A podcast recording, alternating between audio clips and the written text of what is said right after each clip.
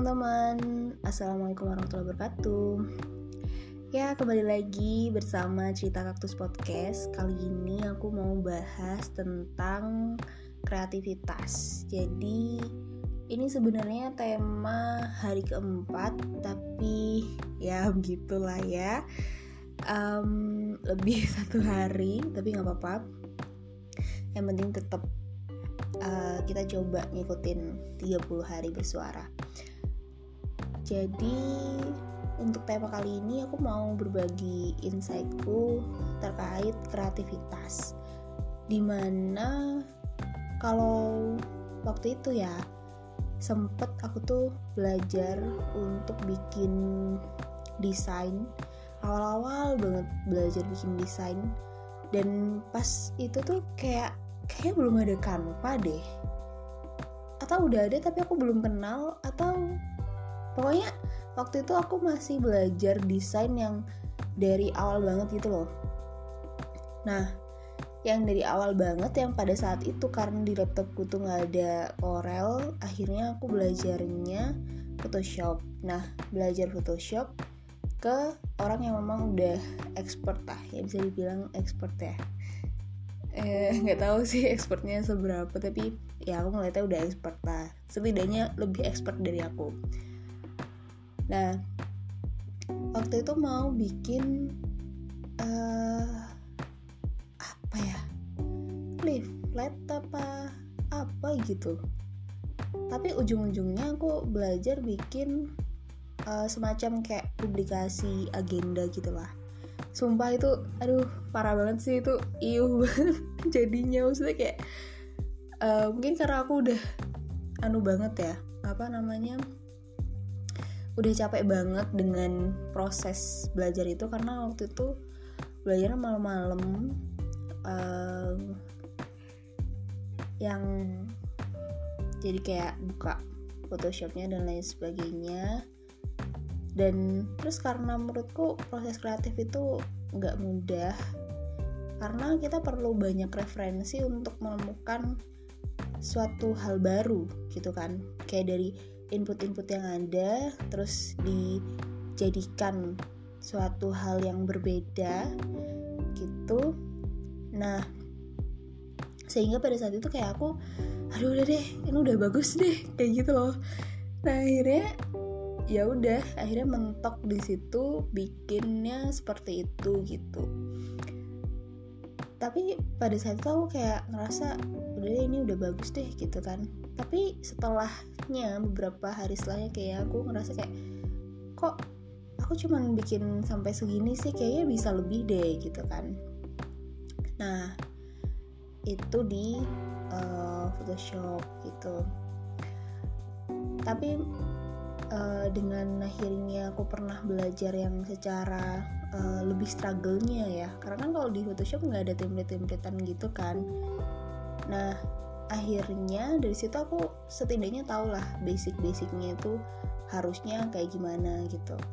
Nah terus di kepanitiaan selanjutnya ketika harus bikin lagi nah itu aku udah mulai tuh pakai um, apa namanya Canva dan lain sebagainya gitu kan. Dan ya ternyata sangat sangat membantu. Maksudnya uh, template-templatenya meskipun dulu Canva nggak selengkap sekarang tapi tetap aja gitu loh sangat membantu. Muter-muter ngomongnya. Ya mohon maaf ya. Um, nah terus tuh waktu aku les fullnya pada saat itu orang yang ngajarin aku tuh bilang gini.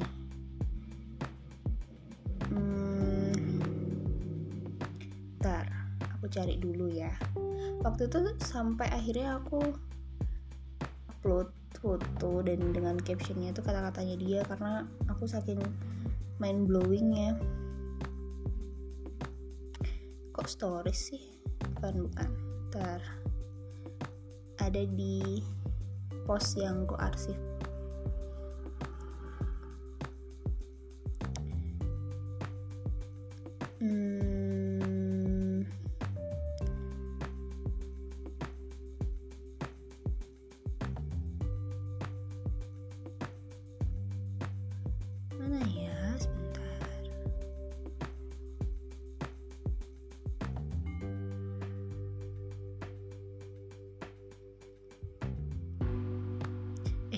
buka Instagram masih jalan kan ini recordnya?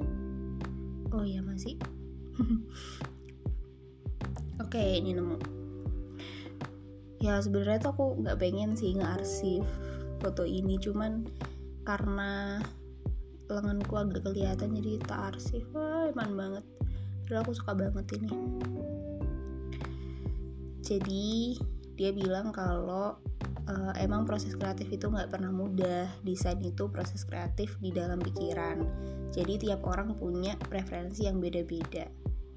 Nah um, yang dulu tuh aku nggak pernah senotis itu dengan proses kreatif ya. Kalau di sini konteksnya ngomongin tentang proses kreatif. Karena kayak aku merasa orang-orang yang bikin desain tuh kayak keren banget gitu kayak wow mereka bisa ya gitu. Nah tapi di satu sisi kayak oh alah bikin desain doang gitu. Loh Astagfirullahaladzim Nah itu kan kayak di satu sisi aku mengapresiasi tapi di satu sisi kayak meremehkan gitu. Nah itu sebelum aku kenal dunia uh, perkreatifan dunia perdesainan dan lain sebagainya. Nah sampai akhirnya uh, aku ada amanah itu pada saat itu dan juga sampai pada kan kalau di peminatan promosi kesehatan ilmu perilaku tuh ada mata kuliah pengembangan media promosi kesehatan Nah, di mana di situ kita juga ada kayak tugas-tugas untuk bikin poster, bikin video dan lain sebagainya kayak gitu gitulah. Nah, sehingga proses kreatif itu diperlukan banget di mata kuliah itu gitu. Nah, kemudian ketika aku mulai terjun ke dunia perkreatifan itu, dunia perdesainan, yang terus kayak ya ampun ternyata se-struggle ini ya gitu loh.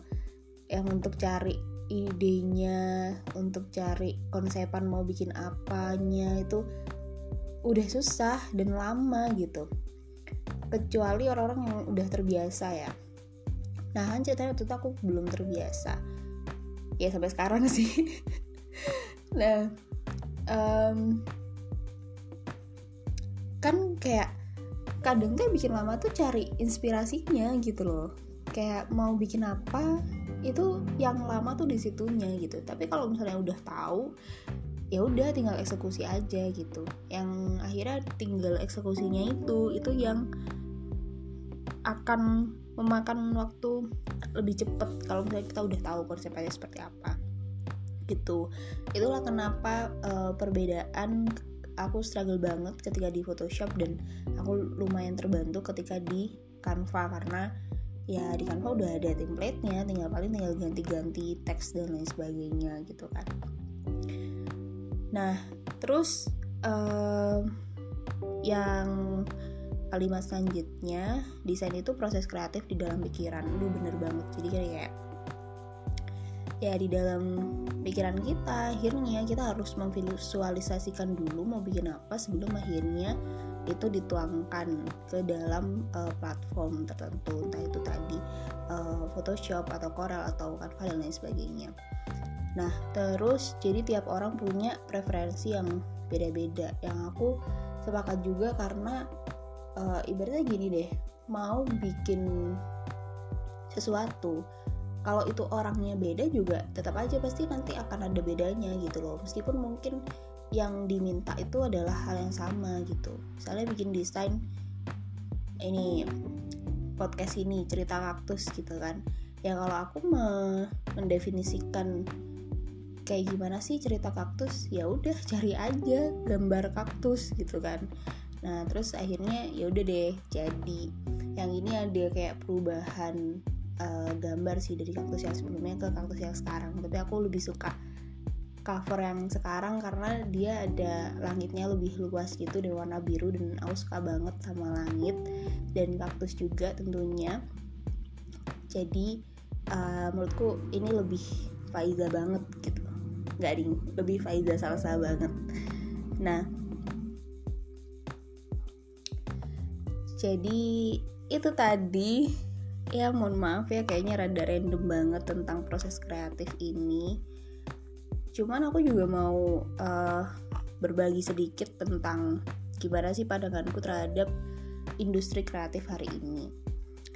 Nah, industri kreatif hari ini tuh ya kalau menurutku uh, kita komen yang kecil-kecil aja kali ya. Kalau misalnya kayak skala makro gitu aku belum terlalu mendalami. Tapi kalau kayak secara mikro kayak misalnya tadi uh, orang-orang yang bekerja sebagai desainer grafis, videografer dan lain sebagainya. Nah itu aku pernah nonton videonya narasi kalau nggak salah. Yang tentang um, freelancer versus PNS atau apa gitu yang kayak uh, dia menjelaskan bahwa waktu itu kan lagi rame kayak turunnya peminat PNS gitu kan waktu CPNS dan sebagainya itu nah yang di mana akhirnya dia kayak ngewawancarain uh, ada PNS-nya sendiri yang masih muda. Terus habis itu ada yang memang uh, kerja sebagai freelancer kayak gitu-gitu kan. Nah yang di mana uh, di situ digambarin juga kalau industri freelance di Indonesia itu belum semapan di luar negeri gitu loh. Kalau misalnya di luar negeri itu udah ada kayak patokannya. Kita kita itu mengerjakan sebuah karya itu berapa lama, seberapa susahnya dan lain sebagainya. Oh, ini nanti harganya segini gitu. Nah, kayak misalnya tadi uh, ngedesain atau uh, edit video atau foto. Nah, kayak gitu-gitu. Nah, yang